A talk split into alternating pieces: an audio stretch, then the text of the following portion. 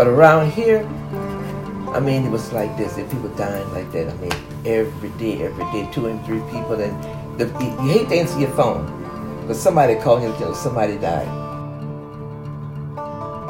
So we know that that thing there is never going to be safe. It's never going to be. Because number one, the people don't care and they're going to find a ways to poison us.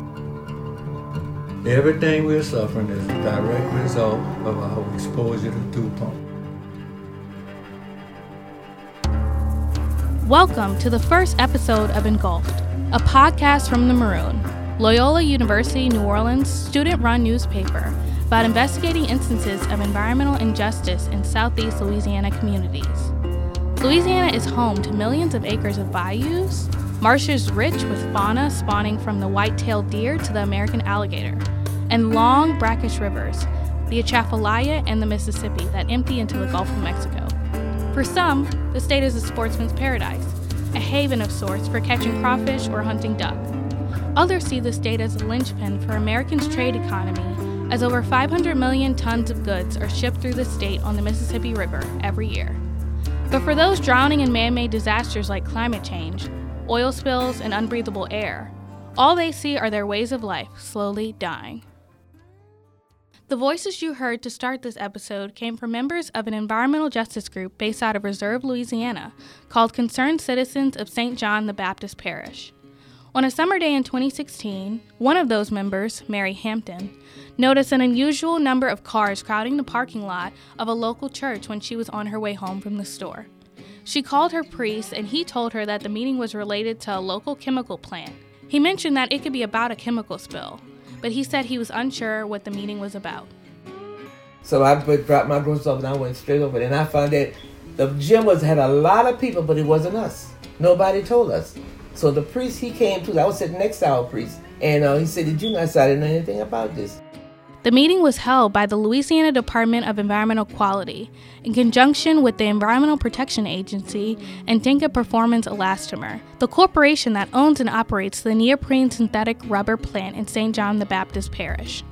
Hampton soon realized that the meeting was called to tell residents that the EPA's National Air Toxic Assessment had found that people in the area were at a high risk for cancer. Lydia Gerard, a reserve resident, was thankful that her friend Hampton stumbled upon the meeting. I, I would bet my last dime on it that it was intentional, that a lot of people didn't come out. Exactly.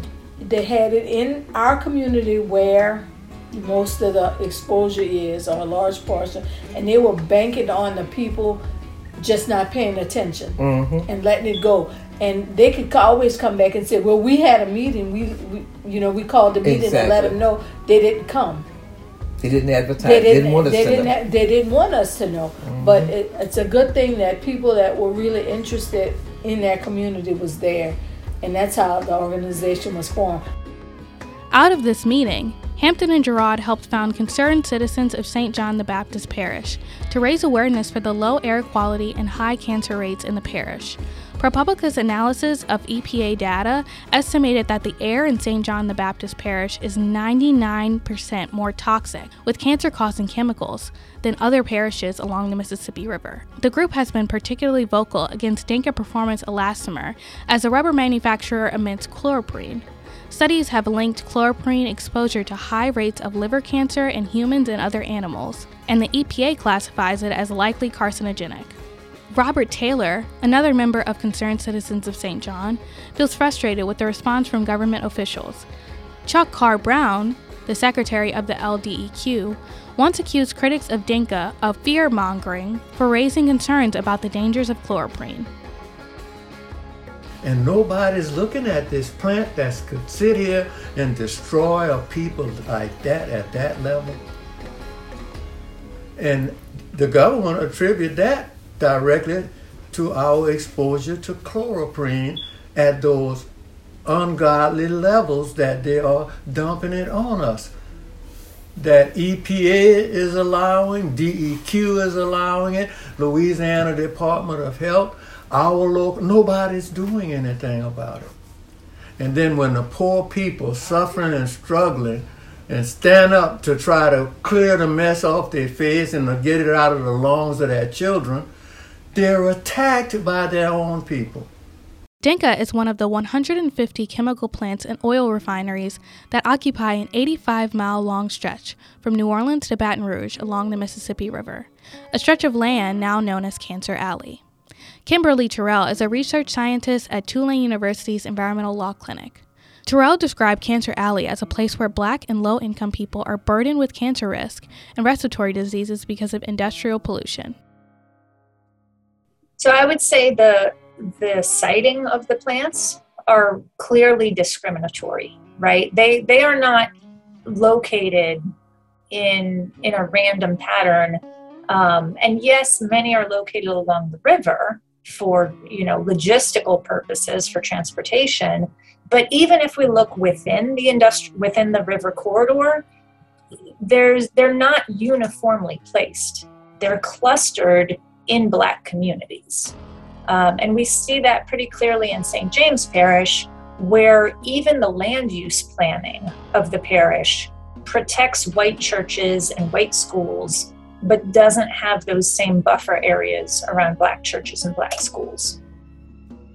Fifth Ward Elementary School, a kindergarten through fourth grade school with a three fourth black student body, is located a mile away from the Denka plant. Activists say that the school's proximity to the plant is evidence of the environmental racism Terrell is referring to. Concerned citizens of St. John even fought to relocate the school. They fought for Fifth Ward for five years to get them kids out because the emission was so high. Even the Department of Health said there was nobody should have been in there. They kept those kids there. The school board, we went to school board meeting, we, had private meetings with them, with everything with them. They didn't believe nothing we said either. Polluting industrial facilities operating in close proximity to black public schools seems to be a trend in Cancer Alley. In nearby St. James Parish, the proposed Formosa Plastics chemical plant was zoned to be a mile away from a school, ironically also named Fifth Ward Elementary School, which has nearly a 100% black student body. The Formosa plant would have emitted ethylene oxide, a chemical linked to increasing risks of lymphoid and breast cancer. Activists also point out the ties between pollution in Cancer Alley and Louisiana's slaveholding past. As sugarcane plantations moved out, industry began to take its place along the Mississippi River. Now, many of the people who suffer the most from industrial pollution in Cancer Alley are the direct descendants of enslaved Africans who worked on those plantations. It's also common for industrial plants to occupy the same plots of land where enslaved people once lived and worked. Denka, for example, is located at the site of a former plantation. There were two plantations, Bell Point and Sunnyside Plantation, where Denka DuPont is. And uh, most of the, a lot of people that were field workers lived there. It was a sugarcane plantation also. And uh, they somebody had bought it and they started moving the people out. Now we had no idea what was coming there, none whatsoever.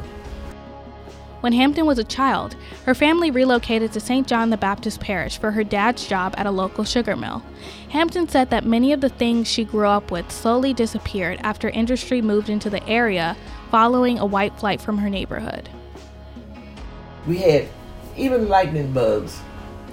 We came up playing with lightning bugs. You go out there, you get lightning bugs, you rub it on your clothes, and you would shine at night. And you ran around playing together with lightning bugs on you, you know. And and uh, things like picking figs and picking uh, uh, blackberries. We had all of this. After a while, everything just gone. You can't grow anything anymore. Still never knew why. Everything's in the air was bad. Your water, sometimes the water would be so bad you could smell the chlorine. The chlor it smelled like Clorox. We didn't know it was chlorine in it. Well, we knew it was something in it because it was smelled, but we had to drink it. You know. And I mean, our life coming up was terrible. In 1969, DuPont de Nemours, a chemical company that made synthetic rubber used for koozies, among other things, moved into the site the Denka plant now occupies. Residents in the area were told that the chemical plant's arrival would improve their quality of life. And all you heard was, you know, plants coming, there's going to be jobs. So everybody's excited about that. You don't know who's coming, what they're making, what they're emitting or anything like that. And you didn't even think about emissions. All we thought about as far as the plant goes uh, for emergencies was there might be an explosion, but you didn't think about, you know, anything else. You know, you, and you thought there were going to be jobs, but we didn't get the jobs. In 1983, the plant had an explosion that injured 21 workers, including eight of them who were severely injured with burns. Hampton remembers a class action lawsuit coming out of the explosion, where people in the area surrounding the plant received $100 each. But this was only one facet of DuPont's controversial legacy. In 2015, DuPont sold its reserve plant to Denka because of concerns that it could not afford to offset its emissions of chloroprene, according to reporting from The Guardian, though Denka's track record with chloroprene is not much better. Here is Kimberly Terrell, the research scientist we heard from earlier in this case, the pollutant of concern is chloroprene. And the, the challenge, the thing that makes the Denka situation unique is that chloroprene is a very, very unusual pollutant. And Denka is the only facility in the United States that manufactures chloroprene, and one of only, I think, nine facilities that emit it right? Because some other facilities they don't produce it, but they handle it, you know, as uh, as a feedstock to produce other things. So, because there are so few communities exposed to this very, very toxic pollutant, which is you know known to cause cancer, the there there there isn't a lot of, um, or I should say, the EPA has not paid a lot of attention to this the EPA found that the risk of developing cancer in the community surrounding Denka is 50 times the national average. And Terrell said the plant's emission levels are dramatically higher than what the EPA considers safe.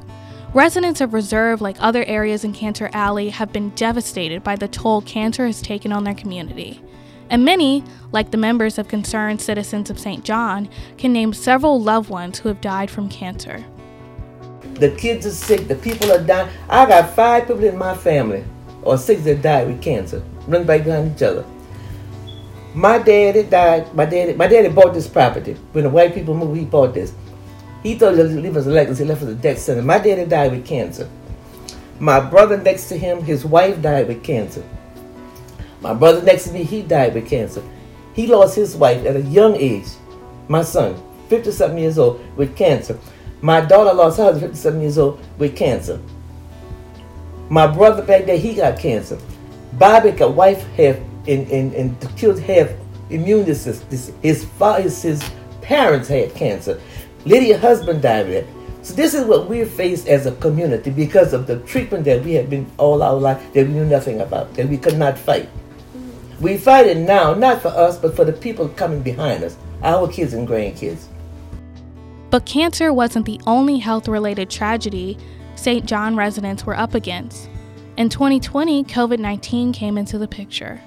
We've known for a long time that pollution can increase people's risk of respiratory disease. Like that research is not new. It's been ongoing for decades and there's a whole, you know, body of scientific studies that support that connection um, you know, not just with COVID, but with uh, tuberculosis, with, um, you know, previous emerging respiratory viruses as well. Um, and, and it's really a very logical connection, right? Your lungs are the first point of contact um, for pollutants entering your body. And your lungs represent the largest surface area of your body that comes into contact with with outdoor air you know once you breathe it in as a researcher, Terrell was interested in a Harvard study from the beginning of the pandemic, which concluded that long term exposure to air pollution exacerbates the effects of COVID 19, and she conducted her own study. Her research showed death rates three to six times higher than Louisiana's median COVID 19 mortality rate in these parishes. At one point in April of 2020, St. John the Baptist Parish had the highest COVID 19 per capita death rate in the entire country, according to analysis by the New York Times.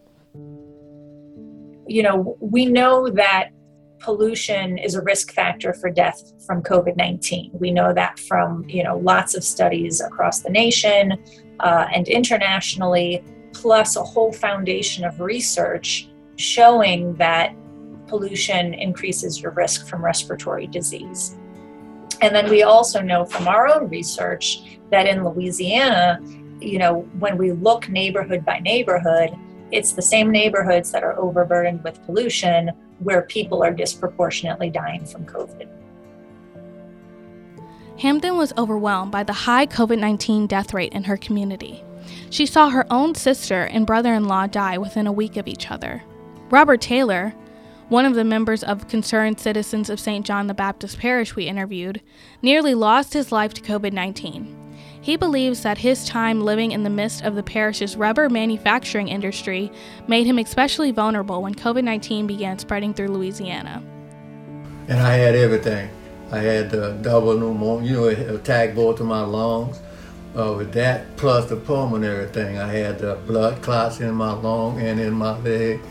My, my system was, was so compromised that I'm just fortunate everybody tell me how lucky I am to have not only the age factor, but coming from the, uh, the environment that I came from. You know, people up there at that hospital were amazed. Activists and scientists alike believe St. John the Baptist Parish initial high per capita death rate is linked to half a century of chloroprene emissions from Denka and DuPont. Denka spokesperson Jim Harris told the Maroon via email that he denies the parish's high COVID 19 death rate per capita were aggravated by industrial pollutants and said that they have been linked to underlying conditions like hypertension, chronic lung disease, obesity, and quote, non industrial emission. He also pointed to a COVID 19 outbreak at a Laplace Veterans Home in April of 2020. The LDEQ's press secretary, Greg Langley, told the Maroon he isn't aware of a correlation between COVID 19 and industrial pollutants, but said that the question wasn't in his department. I haven't even seen um, any industry or or um, or state agency even acknowledge the link between pollution exposure and risk of death from COVID 19. Um, and, you know, we so often we see the conversation kind of switched to other risk factors, um, especially, you know, obesity, smoking, diabetes. And those are important, right? Those are important to an individual's risk. But pollution exposure is also important. From a social justice perspective, it's really important to make the distinction between voluntary and involuntary risk if you decide to smoke, um, you know, if, if you decide to eat certain foods, that is something that is more within your control than if I decide to build a plant next to your home and release, um, you know, pollutants that are known to harm your lungs.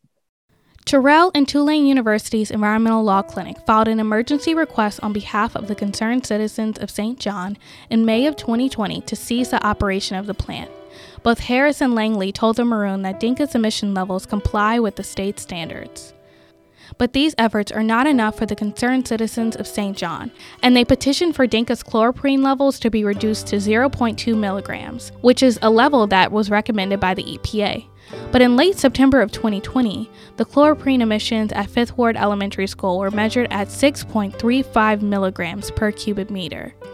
There's no place, there's no one in St. John the Baptist Parish that's in a safe environment from chloroprene. Right. Chloroprene is poisoning everyone that comes into St. John Parish. There's no that one plant is poisoning is allowed to poison a whole parish. No, that plant need to go. And they are not planning to change. You can see that. They're not planning. Even when they tell us, okay, we're going to reduce to 0.2, they're not going to do it. About a month after the Maroons spoke with concerned citizens of St. John, EPA Administrator for District 6, Michael Regan, spoke with the group and other members of the parish on his listening tour.